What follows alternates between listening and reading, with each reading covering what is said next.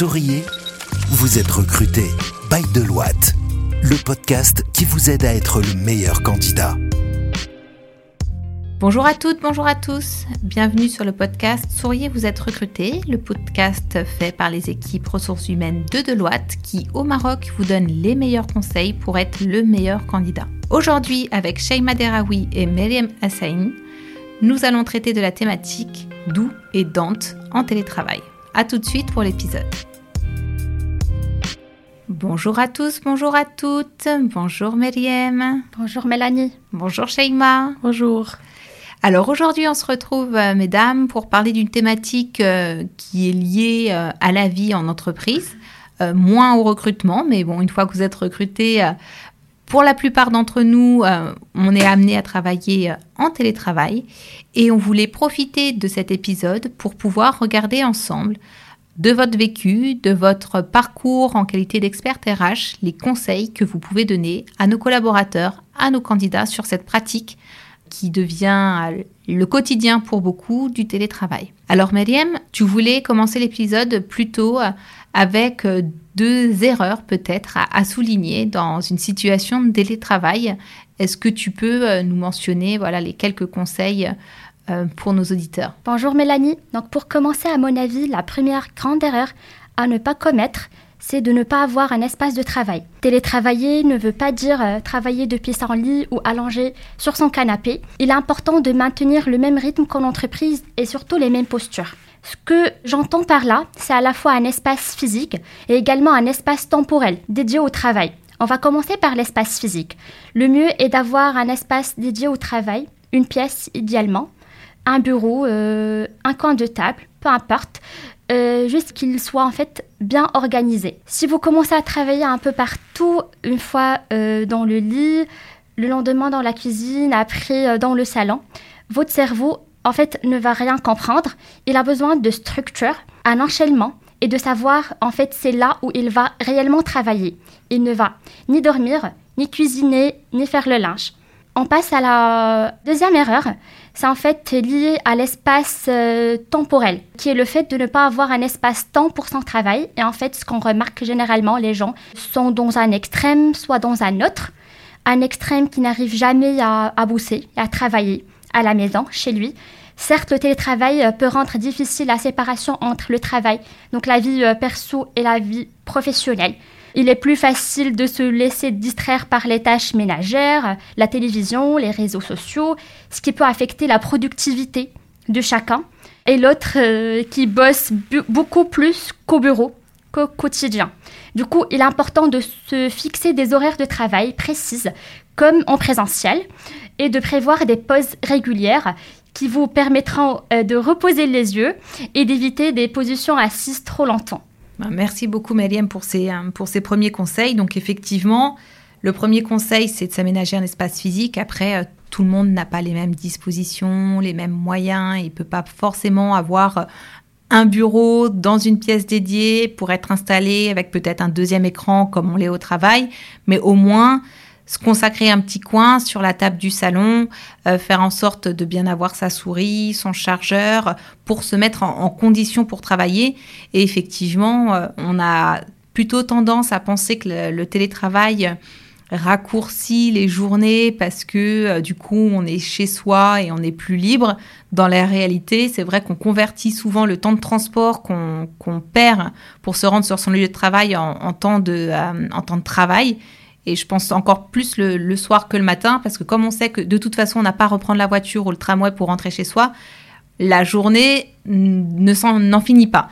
Donc, euh, se fixer une limite au-delà de laquelle on arrête de travailler, on essaye de boucler ses derniers mails, ses dernières urgences avant une, certaine heure, même si euh, il y a des impératifs au quotidien euh, qui font qu'il y en a toujours euh, un peu plus. Hein. Mais au moins se fixer une ligne de conduite permettant de voilà de pas travailler jusqu'au bout de la nuit parce que c'est pas raisonnable non plus.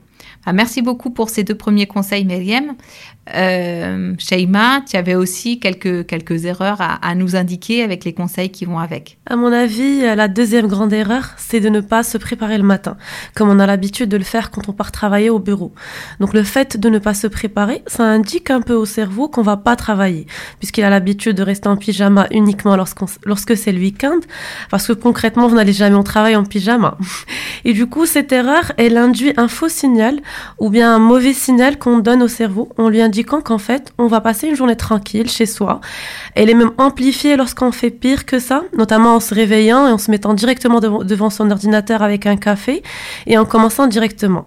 L'idée, vous la voyez venir, ce que je vous préconise, c'est de se mettre en place une petite routine du matin qui vous permettra de prendre soin de vous et d'indiquer à votre cerveau que vous allez travailler. Ce n'est pas obligatoirement la même routine que vous avez quand vous allez au bureau, mais plutôt une que vous aimez faire pour vous préparer.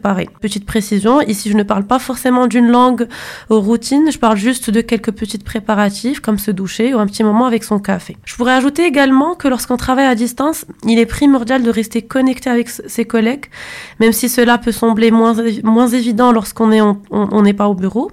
Essayez d'utiliser un max les outils technologiques mis à votre disposition, les appels vidéo, les moyens de messagerie et les plateformes de collaboration. Restez connecté avec vos collègues, planifiez régulièrement des réunions virtuelles pour discuter des projets en cours, partager des idées ou simplement échanger sur des sujets informels.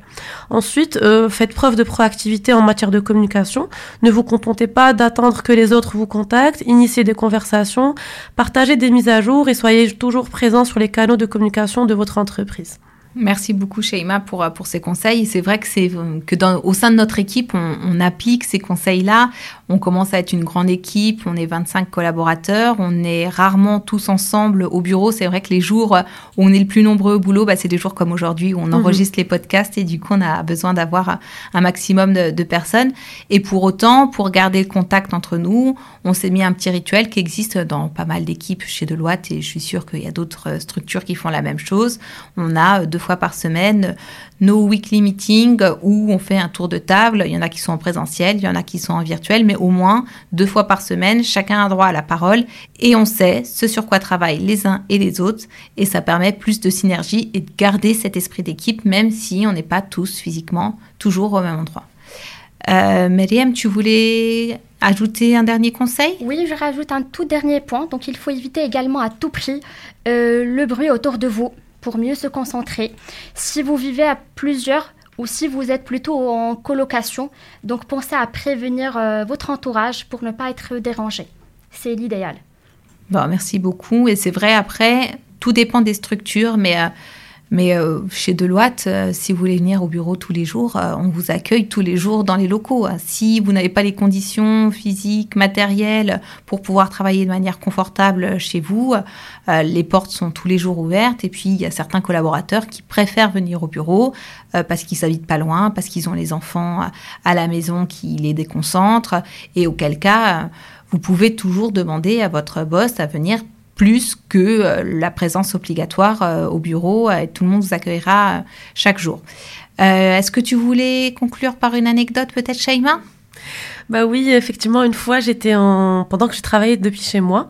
Donc euh, j'avais une chienne qui était prête à tout pour attirer mon attention pendant que j'étais dans une réunion en, ligne. Donc elle est apparue avec ma pantoufle préférée dans la bouche en créant un moment euh, hilarant. Mes collègues, bien sûr, ils ont éclaté de rire. Euh, donc c'est juste pour rappeler que le télétravail peut être rempli également de petites surprises et les animaux de compagnie ajoutent toujours une touche de convivialité à notre quotidien professionnel. Donc même si cela peut vous paraître distrayant, mais ces moments apportent toujours une touche euh, d'humanité, on va dire, à notre travail à distance. Oui, c'est vrai. Et puis là où il faut aussi être décomplexé, c'est que finalement le télétravail est devenu la norme et que vous n'avez pas à culpabiliser de travailler de chez vous parce que vos collègues sont aussi de chez eux. Donc même quand vous avez des boss ou des clients, euh, vous avez une chance sur deux que lui aussi soit dans son salon. Euh, donc on, on construit de jolis backgrounds qu'on met sur Teams pour faire croire qu'on est ailleurs, mais dans la réalité, il y a la moitié des personnes avec qui vous échangez au quotidien qui, sont eux aussi en télétravail, donc on a tous les mêmes anecdotes, les mêmes contraintes, et, c'est devenu une normalité, et quand ça fait sourire, c'est encore plus sympa. Bah super, merci beaucoup mesdames. Merci Mélanie. Euh, merci pour votre participation. Merci aux auditeurs de nous avoir écoutés jusqu'à la fin. On vous invite à suivre nos profils LinkedIn Shaima Deraoui, Mariam Hassani, Mélanie Ben Ali. Vous pouvez également suivre le compte LinkedIn de Deloitte. On poste régulièrement de l'actualité et on recrute en permanence près d'une cinquantaine de postes ouverts que vous pouvez consulter sur recrute.com et on espère que vous pourrez nous rejoindre très prochainement. À bientôt pour le prochain épisode.